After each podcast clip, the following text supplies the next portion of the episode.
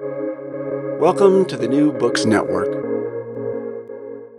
Hello, everybody. This is Marshall Poe. I'm the editor of the New Books Network, and you're listening to an episode in the Grinnell College Authors and Artists podcast series. And I'm very happy today to say that we have Barbara Trish on the show. We'll be talking about her book, Inside the Bubble Campaigns, Caucuses, and the Future of the Presidential Nomination Process. It's out from Routledge in 2022. Barbara, welcome to the show. Thanks. Nice to talk to you, Marshall. Absolutely. Um, maybe you could begin the interview by just telling us a little bit about yourself. Well, I'm a Midwesterner. Kind of have. Oh, good, good. It should work out well then. Um, I um, came to Grinnell in 1990. It was my first um, full time job in academia. Um, I, am a political scientist, and at Grinnell, I teach in the political science department, and now I direct as well, direct the Rosenfield program in public affairs, international relations, and human rights. Um, back when I came to Grinnell, 30 plus years ago, um, my husband and I came. We had met in a political science course, a graduate course at Grinnell political party or at, at Ohio State, sorry, um, political parties. But we we came to Grinnell with a nine day old child um, and sort of dove in.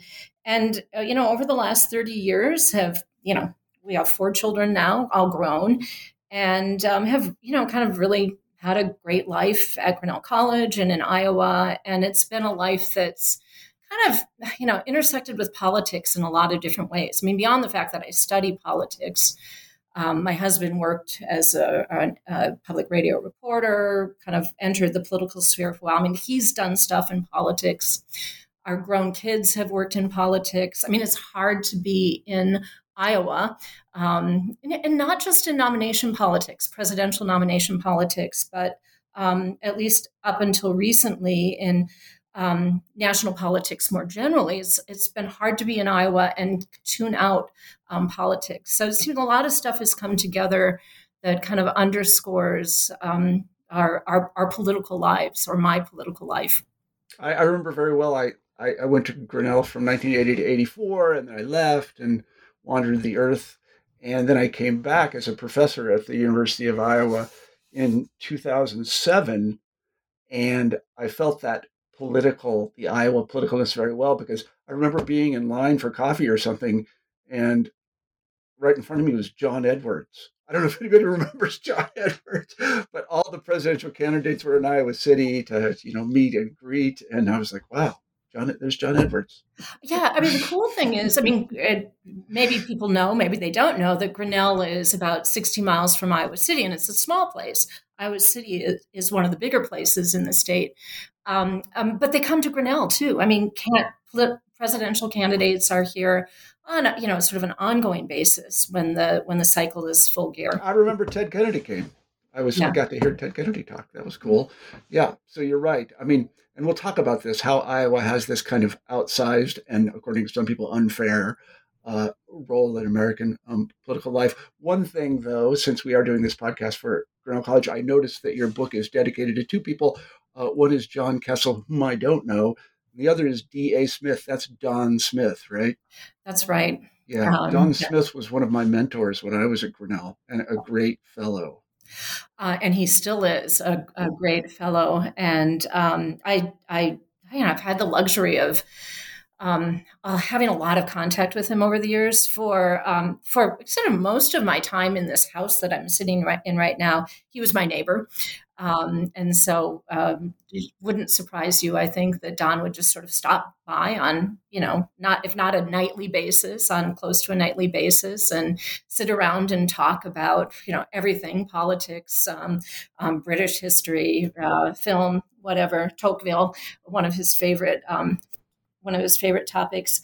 And um, now I, I, see him, still see him a lot. I talked That's to great. him and saw him yesterday. That's great. No, he taught a class on the Enlightenment with three other, two other professors that really changed the course of my intellectual life, and I think about that class a lot. So, just a hat tip to Don. Hi, Don. if you're listening to this.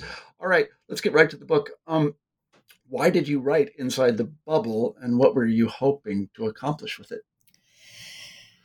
Well, I mean, I guess I wrote it to get out things that I'd been thinking out for a long, thinking about for a long time, kind of ideas that were percol- percolating, um, things that I had written in conference papers but had never really pulled pulled together, or you know, sort of a thread that kind of wove through a lot of what I was doing. And you know, the thread was basically, um, you know, whatever you know, whatever systematic analysis is out there in political science. Um, at some level, there are people who are um, calling the shots, working in that world. And we know um, pretty little about them. I mean, we know a lot about, say, candidates and elected officials, but we know a lot less about, say, um, staff, congressional staff. We know pretty little about campaign staff. And I was particularly interested in um, sort of the, the people who aren't prominent, the, the people whose names you would not recognize in campaigns, but they really do the heavy lifting of heavy lifting of democracy. I don't think it's too much to say that. I mean, these are the people who, at least given the way that campaigns and parties are run in the US now and have been for some time, these are the people who, um, you know, do all the work and they get very little credit. They get very little pay. They get very little credit. Um, and then I think importantly, they're people who, if they stay in the world, will head off many into really important pos- i mean these are important positions but to head off into more prominent positions and um, you know be visible in politics. So i thought it made sense to learn about them um, what their experiences are um, their roles in campaigns. I, I mean i'm ex- i'm interested in them too um, because i'm a teacher and i work with um, grinnell students who many of whom are interested in politics and I'm getting into that world. And you know, these are the jobs that they're going to be moving into. Um, as a parent uh, of uh, at least one kid, and um, and as and family members who've gone into this world, I felt a real, I don't know, passion, I guess, or I mean, sort of like a, like a parent would. And and what are my kids getting into? What are they experiencing on the job? So so so that's a long way of saying I've been interested in it for a long time, and I just had the chance to sit down and write about it uh, with my husband, my co-author. Yeah, um, good answer. Um, I had a lot of questions prepared uh, about the history of presidential primaries and uh, how it came to be the case that Iowa assumes such a large role in these things. Um, but I think I want to set that aside because you can just go to Wikipedia and read that. That's right, right.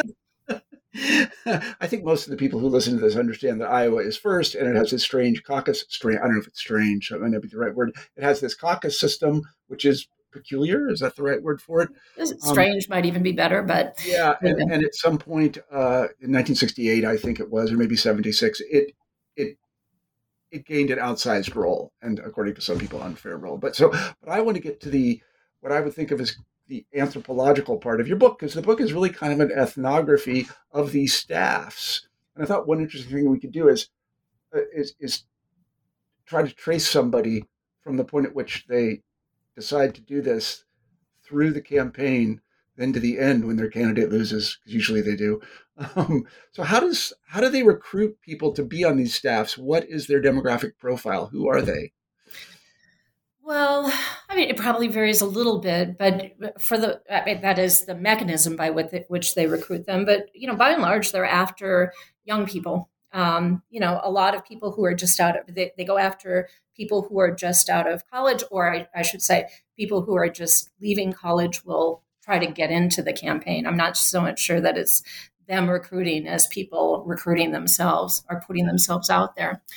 Um, you know, so that's where the campaigns, um, you know, sort of that's the demographic for the campaigns for the kind of entry level jobs. And the ones that we focus on, and I, I, think the, the vast majority of the positions out there that these young people occupy in campaign politics, and not just Iowa caucus politics, but um, modern campaign politics in the US for the two parties, I should say.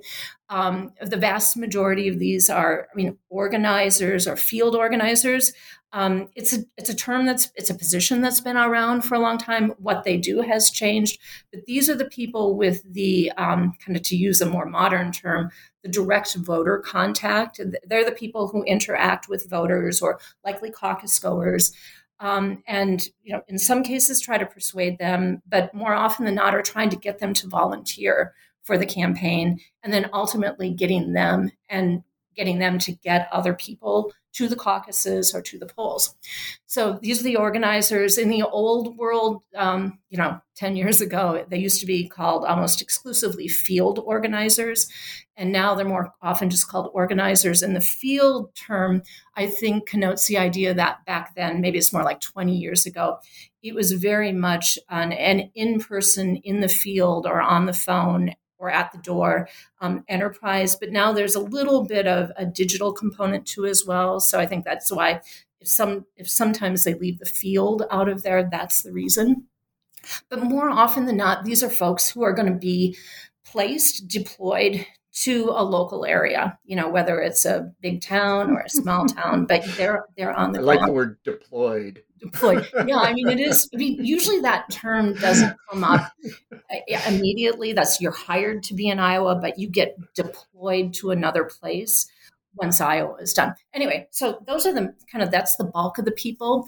Um, we also, and I, and one of the people that we kind of highlight in the book um, is a regional um, organizing director. So he supervised a number of um, organizers, and I think those jobs are populated by people. That's that's not a job that you would generally take for a first job in campaign politics. That's one you'll get if you were an organizer in another campaign, or maybe you were an organizer in a particular cycle and you got bumped up to that in the cycle.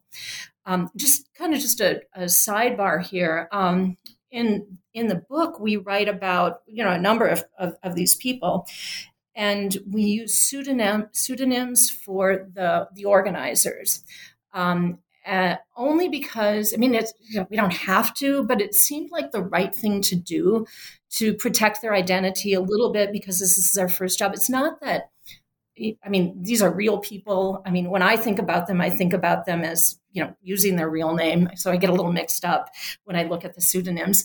Um, and it's not that people can identify these people. I mean, people who are involved in Iowa politics know, in many cases, would know who these people are by just what they hear about them and you could probably piece it together with data that are available out in the real world you know kind of the the historical record the, the official documents and such but i just wanted to, we wanted to protect their identity but getting to this this regional um, person who i'd like to talk more about if you want to hear about him yeah. um, we use his real name uh-huh. So let me just take a step back. So I'm imagining an NBN listener, 20, 20, 20, 20 years old. They're in college, maybe they listen to some NBN interviews and they want to volunteer. Do they go online and fill out a form or is there an application process or?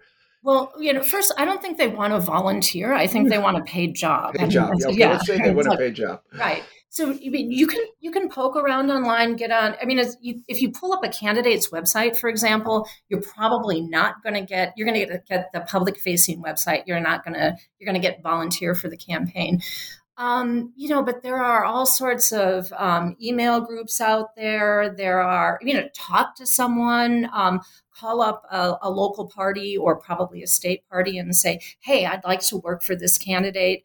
Um, you know, maybe direct message someone or get on social media. I mean, there there are ways to do it, and and and there is an application process. But I and I think down the road, you know, if someone wants is is sort of in the mix for a campaign job, they're going to ask you to formally apply at some at some point. But you just get in any way that you possibly can. So I'm trying to think like after they accept, let's say you go through the entire process and they love you and they, they say, okay, we're going to hire you. Uh, two questions: What are they paid? Second question, is there training? I'm thinking of like camps. Do they send you to campaign field worker camp? yeah, in Iowa. Yeah. Um, so, so first on your first question about what do they pay? Um, it, it's changed over time. Uh, they don't pay a lot, and they don't pay a lot, or it's it's when you think about the fact that you're signing on for a campaign and you don't know how long the campaign is going to last. I mean, it might, might be two months, it might it might be a year. So you know, you might convert it to a yearly wage, but you may not be getting that down the road. But I mean, I think that this cycle and the pay was better this cycle. If you were one of these field organizers and you were fortunate enough to work for an entire year, you'd probably get thirty thousand. That'd be the gross the gross pay. Um, there are benefits. Um, this is something that's gotten better as well. Um, insurance, though, most of these folks, I mean, if they're lucky enough to be on their parents' insurance, will probably opt to do that, um, probably encouraged to do it, but will opt to do it because these jobs can go away in a flash. And so, you know, your insurance will go away in three weeks or something like if the if the campaign folds. So, so there's insurance. There's you know there's an employee handbook ultimately that will lay out the benefits. And I should say that a new a new development for the 2020 cycle is that um, most of the campaigns were unionized. It's signed collective um, bargaining agreements. Um, but anyway, um, so that's that's the pay in terms of the training. What generally happens is that they send you to. I mean, if we're talking Iowa or whatever venue it is that you're sending um, folks to um, kind of work on the ground, you would send them to the state, and one of the first things that they would do, that is within the first maybe two or three days, would have some sort of onboarding with the campaign. Usually, in um, you know, for instance, Iowa, Des Moines is the is the state capital, and most of the campaigns are headquartered in Des Moines. Um, it would usually be usually be in Des Moines, um, and you know the onboarding or the training i think is is really ongoing over the entire career or the entire time in the state what you'd tell the person or what you'd work with the person at the start on is just how to get started you know how to how to kind of how to settle in how to i mean i, I get the sense that these these onboarding ses- sessions are a lot um, kind of um, bringing people into the culture of the campaign um, because that's going to be so important uh, so important for them. So but as they go on over the course of the campaign and, um, and need new skills, use new techno- technology, they're trained on an ongoing basis, often asked to, to actually drive to wherever these um, things happen, but a lot of it happens um, uh, remotely as well. Mm-hmm. So, what do they do in terms of? I suppose it varies depending on where they are in the election, but what does their day to day work look like? Mm-hmm. Well, uh, yeah, you're absolutely right. It varies, um, but I think sort of one model of a of a day that would come up very often is that they would probably, you know, they don't start they don't start really early. I mean, probably ten o'clock or so, um, but they're expected to work quite late. So they they'd probably get up in the morning. They might have some calls. There are set calls every every week, but I, I guess their days are really and their weeks are really focused on a set of um, goals that have been established for them by, um, or at least conveyed to them by the next person up in the chain of the organization. And these goals are often articulated in terms of quantifiable actions that they will have had to uh, accomplish. KPIs. Uh, Key performance really? indicators. That's yeah, yeah. in the business I mean, world. Yeah. You know, just I'm fascinated by. I mean, this is this is not certainly not um, obviously not unique to campaigns, but I mean, there does seem to be a premium placed on um, actions and activities that can be tracked. Um, to the exclusion of other things that might be sensible things to do. I mean, and to put some real something concrete on this, the um, their goals are probably goals for um, voter contact. I mean, how many how many calls will you make over the course of a of a week, how many um, uh, contacts will you make at the door, you know, outdoor knocking or out cam, cam um, canvassing. Typically, what happens is that, like, this is no surprise, the goals start out quite reasonable and achievable and then you know you give the person a little bit of confidence and then and then the goals ramp up really quickly to a point that it, when i hear about how many calls they're expected to make or people um, uh, to talk to. It's like there's no way anyone in the world can do that. and, and, the idea is that you know, kind of what they're going to be doing is enlisting this vo- or building a volunteer corps who will help them out. And so, if you have a, a good crew of volunteers, then you take on a little bit of supervisory role and you make them do the the um, the contact, the voter contact. Yeah, this is the interesting part to me because it has that kind of Huckleberry Finn quality. So they actually go and try to get other people to do the work for free. right. Right. Right. I mean that's something that i mean that's that's probably been you know that's been going on for you know centuries. Um, but the obama campaign in 2008 really um, you know, really uh, optimize the way to do that by, um, you know, they had a campaign model, a field, a field model that, you know, placed a premium on having, well, they called it a snowflake model. Um, and you have you have, I mean, you have the staff member who's paid, like in a, in a county, for example, who enlist volunteers in neighborhoods, like a neighborhood captain. So these volunteers are not paid. And then those captains enlist other volunteers. So there's different layers of volunteers. Mm-hmm. Yeah, I'm thinking of an organizational chart. Actually, I'm thinking of the mafia organizational chart, but that's different. Um, so, is this a way for someone to start a political career? Is that the kind of ambition that people have, or they? I mean, I'm wondering why someone would do this other than a great devotion to the candidate and American democracy. Yeah. It's a mix of things that motivate people. Yeah, I mean, and some are really drawn into candidates. I I suspect, you know, more often than not, they you know they kind of know they want to get into the world, this world, and then they they pick a candidate who who is a good fit with them, or who seems like that candidate might be going someplace. Um, but yeah, it is it is a good uh, you know, I guess with qualifications, it's a good way to get into this world. Uh, you know, if you're a person who can tolerate a lot of risk and uncertainty, I mean, and, and, and this is something that really, really concerns me. You know, if you're, it's hard to be in this world. It's hard to enter this world if you have um, other responsibilities. I mean, if if you know you have to send money to a family, or if you if you're taking care of kids, or you know, there's or, or you know uh, taking care of someone else it's really hard to get into it um, and that's i think that's sort of a, a, a bias or a problem in this yeah, it's a barrier. Yeah it yeah. is definitely yeah. a barrier. Yeah i mean if you have to hold down a nine to five to support your grandma you're not going to be doing this job. Right right.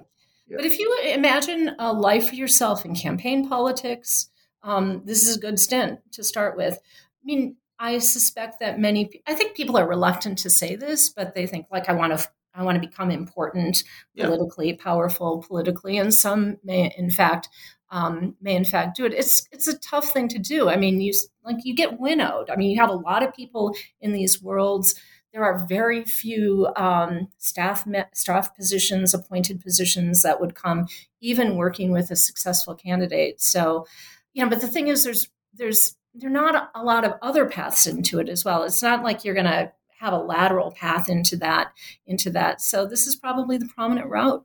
Yeah, this is an unfair question, but can you think of any politicians that started down here as the foot workers for campaigns? Yeah, I mean, I'm. Um, yeah, it's an unfair question because there, yeah, I'm I sure think there are such people. Right. Um, yeah, if, maybe by the end of our, our yeah, talk. Okay, that's fine. Yeah, just, I, yeah. I'm sure that there are such people that are now, you know, governors and senators who did start in this way. Um, so you talk about something called the caucus bubble. So let's return to Iowa here. What is the caucus bubble? Well, it's a metaphor. Yes. Um, I think it's a great metaphor. And I, I, I, have to credit um, Daniel Schlozman of um, Johns Hopkins, who was a, a, a, an anonymous reviewer at the time, anonymous reviewer of the book, who came up with this idea.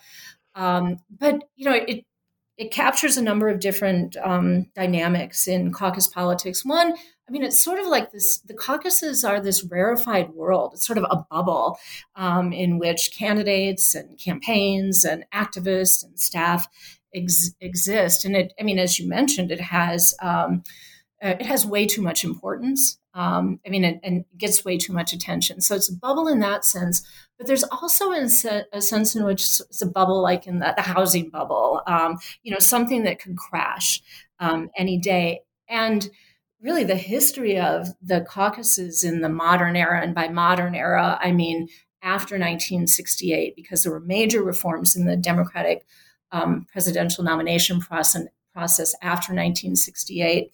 Um, and that, that sort of spilled over into Iowa's, Iowa's importance.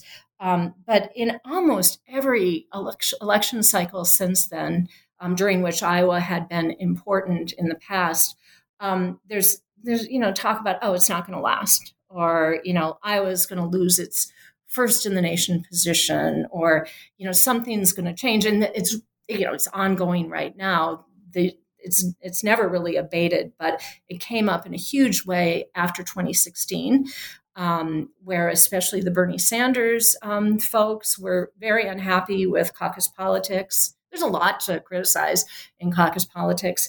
Um, it's it's come up in a huge way after 2020 with the debacle of counting um, um, in Iowa. We never really got a count until about a month after the, the caucuses, and so sort of this ongoing concern that things might might crash. Um, but it's sort of a useful metaphor as well when you think about sometimes people enter and leave the bubble. Um, um, so you know that's that's the caucus yeah. bubble. Yeah. So, one of the things about the caucuses, which I find interesting, and again, I participated in one once, is how it tries to balance deliberation and democracy, these two things. And it's pretty deliberative, kind of weirdly deliberative, and it's kind of democratic, but kind of not. well, well, I mean, on the, the, first on the Democratic side, you're right. it's kind of and kind of not. I mean, you get people. You know, you think of a New England town meeting. If that's sort of the model of democracy involving deliberation too, but you know, getting people together and um, engaging them in politics. I mean, yeah, the, the caucuses are like that, except for, you know, it's a very, very small percentage of Iowans who participate, or Democrats or Republicans who participate in. So, you know, in terms of turnout, it's terribly undemocratic. Um, the you know sort of the rules are such that I mean they they make sense um, in terms of party politics, if you're thinking about a big party organization, but they're really arcane rules. And, you know, they're rules that don't always allow for, I mean, if democracy is about giving voice to everyone, they don't allow for that voice for everyone. And then, and the deliberation part is, um, you know, this may have changed a little bit since the caucuses that you were at, but what's happened over time, and and, and this is something that Don Smith, Professor Smith, um, talks a lot a lot about. In fact, he mentioned it yesterday that um, the, the size of the caucuses, I mean, just, despite the fact that few people participate, have gotten so big. And by so big, I mean something like if, if you're in a, a big caucus in Grinnell, which is actually a, a big caucus for various reasons, but you know, you might have 800, 1,000 people there. I mean, you can't have deliberation with that many no. people. So there's not even not even the sort of deliberation that you would expect. Yeah, that's exactly right. I went to one in Iowa City that probably had there were probably 400 people in the room.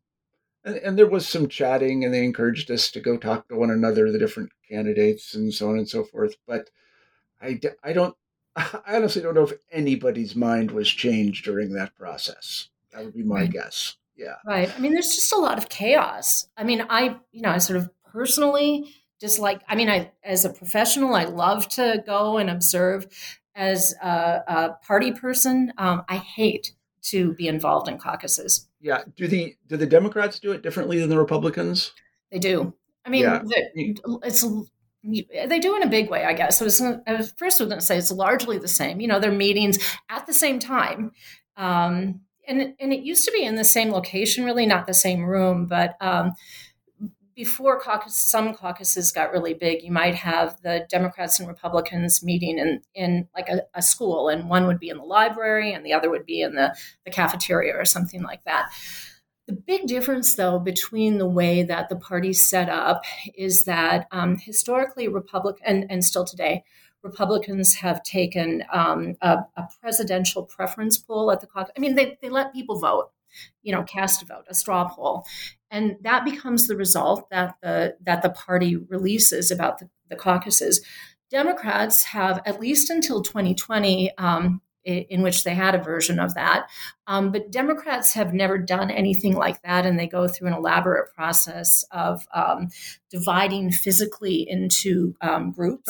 I, I remember um, this. Yeah, and um, and then it becomes very complicated in terms of how how many delegates each um, each group gets. So yeah, and that's a big difference. And I think that makes the Democrat has made the Democratic caucuses seem um, more opaque to people than the Republican caucuses. Uh huh. Uh-huh. That's interesting. So, what I, I was I was very interested to find out that the and I hadn't recalled this. Well, let me ask a few questions. One is, why did it take four weeks to report the results of the 2020 Democratic caucus? Well, uh, it's complicated. I mean, lots of things contributed to that problem. And one was that there were changes to the rules for 2020. And I mean, you know, apropos of what you had just asked about, the um, Democrats adopted rules that allowed people to express their preference um, before they got into groups. Um, you know, they broke into groups, and so there was something um, more akin to an actual vote. I mean, they were careful not to use the language vote um, for kind of complicated reasons, but something more akin to a vote. Um, and then they went through the usual caucus process. Bottom line is, though, that in relaying the results of this to the state, there was a lot more information to relay. Um, I, I, think someone said like 36 different um, figures that um, at the end of the caucus, a, a local pre, the precinct um, chair would have to send to the state. Previously, they did this by telephone. Um, you know, and, and of course that's problematic because you know phone lines get jammed and things like that. This time they had an app, um, an and app. right had an app to do it. Very modern, an right, app. very modern, and it was it was developed for this purpose. And um, you know, it looks like it was developed and maybe not tested um, as thoroughly as it should be. Maybe not the volunteers um, who are running the caucus perhaps not trained as well as they should be. They had the the option to phone in the results again, but you know, it all started going downhill when they couldn't relay the results to the to the state party and things had looked like they had gone very well until then um, and uh, there was also a story that um, you know in terms of the phone lines what uh, oh that it was a um, that maybe republicans um, had gotten wind of the phone line that was being used to tra- you know sort of the secondary path and had sent that out and then uh, know had enlisted others to call in and make it even harder to get through. So things like that. And then you know the sort of the next the that sort of this is caucus night when you would usually have some results. The next four weeks were just a series of you know trying to figure out what the real what the real count is. It's it's it's hard. There was in 2020 there was for the first time a real paper trail because um, these they were preference cards, you know, like a maybe a four by six inch preference card that each caucus attendee was given. That was the first time that ever happened. And so there would be, you know, this this paper trail of people of the votes of people, which is really a good thing, and turns out to have been a good thing because they could ultimately get um, use those. I mean, good thing good thing, bad thing, and bad thing in the sense that it revealed a lot of irregularities in the process as well. But even the process of getting the cards, you know, let's say there are there are approximately 1,700 caucuses in the state, um, many of which are in different venues, and then you know, however many people are at the caucus, the process of physically getting those cards to the state party is no. I mean, this would be a problem in any state. Um, yeah. Um, so lots and in things. Iowa in February, it's cold and there's probably that's right. right. snow and it's a disaster. So, yeah, that's right. So, let me ask this question. So, uh, Americans kind of expect uh, Iowa to do this job, and that is winnow. like, I don't know how many candidates there were in 2020, but it was like, it was like 20 or something. Like, or even more. Yeah. yeah. There were a lot of candidates. Yeah. Did Iowa do its job in 2020? Um, I mean, I think it did actually. I mean, I like I, I say that realizing that it that doesn't make sense because the results weren't even yeah, out. That's, for, that's why I'm asking. I don't know. Yeah, another week. I mean, it it winnowed candidates before before the caucuses themselves. I mean, there were there were a number of candidates which with who withdrew um, over the course of the of the fall fall of 2019. So in that sense, it did it. Uh, you know, I think you know, Iowa Democrats knew or knew shortly after caucus night that it looked like Buttigieg and Sanders were sort of one two in the caucuses, and that that um, Biden ultimately would come in fourth, but Biden didn't do very well. You know, so people tried to you know to game those likely results, but I think ultimately, I mean, uh, I don't think anyone pulled out immediately after the caucuses. That's what usually happens, but that probably factored into decisions for candidates to withdraw after um, New Hampshire and Nevada and South Carolina. But the complicating thing this year, when I'm thinking about your question, is that there was a lot of winnowing that happened because of the pandemic as well. Because you know, basically, uh, at the you know the the the pandemic, the coronavirus that we were the language we were using at the time, um, enters the U.S. psyche and um, public health world early 2020 in January of 2020, but it's sort of a blip. It's all in China at that point. And even on February 3rd, which was when the, the caucus, caucus night was February 3rd, there's not much much concern about um, um COVID. Um, but then it ramps up um, over a, a, little bit during that time frame of the first um, the first or the, the, second, third, and fourth events, but it really ramps up. And that's when the, the candidates start thinking, you know, like we we really we've got a, a public health crisis. Um, we can't contribute to to it by um, kind of prolonging this campaign, public health crisis, and also, you know, uh, Democrats were always concerned about needing to unseat the president, um, and so I think that's when sort of they started rethinking how long they should stay in the race. So yes, mm-hmm. Iowa helped winnow. Good. So it's crystal ball time. What is the future of the Iowa caucuses? Are that you mentioned? I do like this metaphor bubble because it's not uh, predetermined. It is not written in the stars that Iowa will play this weird role. So, what's going to happen? Yeah. Um, it has a giant target. Iowa has a giant target on it, but it has before as yeah. well. But you know, the the most recent um, or the previous uh, chair of the Democratic National Committee, uh, Tom Perez, really didn't like the caucuses. I mean, the, and there's been a push from the National Party to have all nominating events be primaries and have no caucuses. And it looks like Nevada, the other prominent caucus in the mix, caucus state in the mix, might go with a primary as well. Um, you know, so there's there's a lot of reason to think that things might change. Um, people in Iowa, I mean, people, Democrats in Iowa are divided on the caucuses. I mean, some some like Don Smith um, think that it's a model that we should that we should um, stick with and find appropriate ways to adjust, and others think others think it just doesn't make sense. So there's you know a lot of there are going to be a lot of discussions. Um, I think that the national um, Democratic National Committee um, in its winter meetings. It's the Rules and Bylaws Committee of the DNC that actually makes the calls on this or recommends this to the DNC. They're going to be meeting soon. They're probably going to be addressing it. Um, the Iowa representatives on that. I'm not sure how they're going to fall, whether they're going to push forward or not. Okay, so that's sort of rules wise. There's going to be a discussion.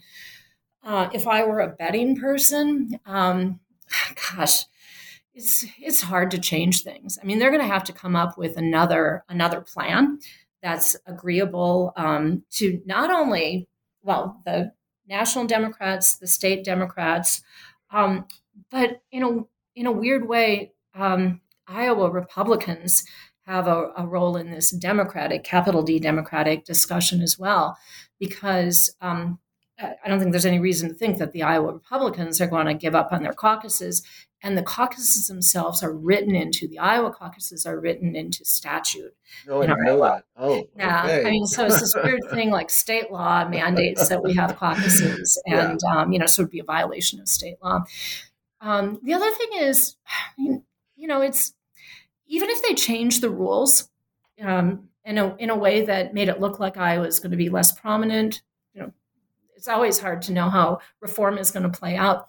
But if candidates kept coming to the state and the media kept coming to the state, then you know uh, maybe it would remain prominent. And I and the final thing I want to say about this though is that that we're in 2022. We're talking about a 2024 contest. It's not clear who will um, put their hat in the ring, but we have an Democrats have an incumbent president, and there's always less motivation to change things, even though you know Biden did very poorly in Iowa, but less motivation to change things um, when you control the White House.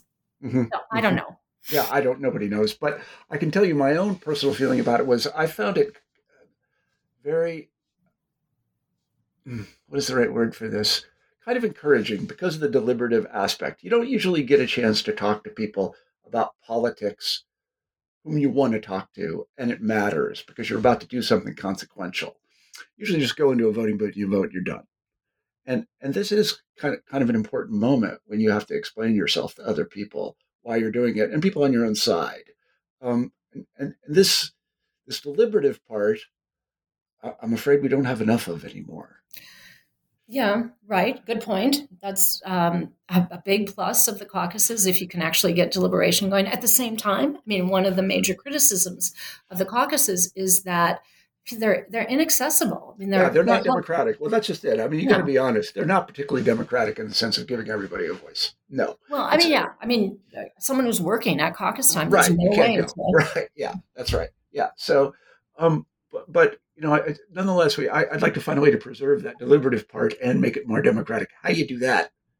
I don't know if you can do that. it's interesting. Um, yeah, well, I mean, we one of the things that we learned from 2020 when the pandemic hit is that backs against the wall, um, campaigns and parties can change and use technology effectively to do things. And so maybe there's a technological fit fix. Yeah, massive that. Zoom meetings. That's, that's what Americans want. exactly. well, thank you very much for being on the show, Barb. We have a traditional final question on the New Books Network, and that is what are you working on now? I'm working on two things.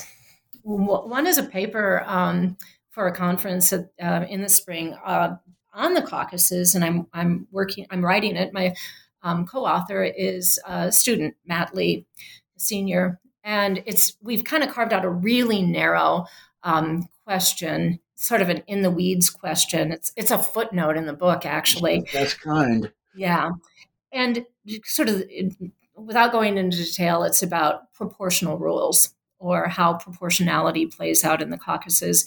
And I think what with these changes that the Democrats in Iowa adopted for 2020, um, you know, the kind of a recorded vote for each person. That wasn't the only thing, but it's given us data that we hadn't previously had, and we can do some s- simulations of outcomes under different settings. So it's basically um, you know, it carves out a focus on proportionality, simulates outcomes. Uh, you know, spoiler alert: the results probably aren't going to be that much different, but but when um, results or contests are highly um, contested, when margins are small, small changes could have a real impact. And I think the other thing is, I know I'm being real abstract here, um, not because it's not interesting, but it's just too much in the weeds to talk about much. Um, the other important thing is it hopefully will illuminate why campaigns or the incentives campaigns face um, when they're choosing where to deploy resources. Mm-hmm. So that's the first kind of concrete thing. And then the second thing is a kind of a longer term process, pro, um, project um, dealing with political work, kind of trying to kind of recapture this ethnographic stuff ethnographic is the word. book and um, you know, I just love to talk to people about what they do for work. You know, where they work. I mean, just it, superficial things uh, uh, and potentially important things um, as well. So, I, you know, I'd like to kind of have a broader swath of political people and try to make sense of the work that they do, and importantly, the meaning of work of this political work in their lives. And you know, I'm sort of not the first person to do this. Um, you know, Studs Terkel. I'm, I'm toss out his name with with care because you couldn't. I don't think anyone. I certainly I couldn't, or and I probably will work with my husband on this. We we couldn't do what he did, but it's sort of that idea of hearing people talk about work, political work. That's well, it. Sounds sounds fascinating. If any of that becomes a book eventually, you should write me, and we'll interview you again about that. Great. Great. All right. Well, uh, let me tell everybody we've been talking to Barbara Trish today on the Grinnell College Authors and Artists podcast. I'm Marshall Poe, the editor of the New Books Network, and I hope everybody has a great day. Thanks, Barbara. Thanks, Marshall. Fun to talk to you.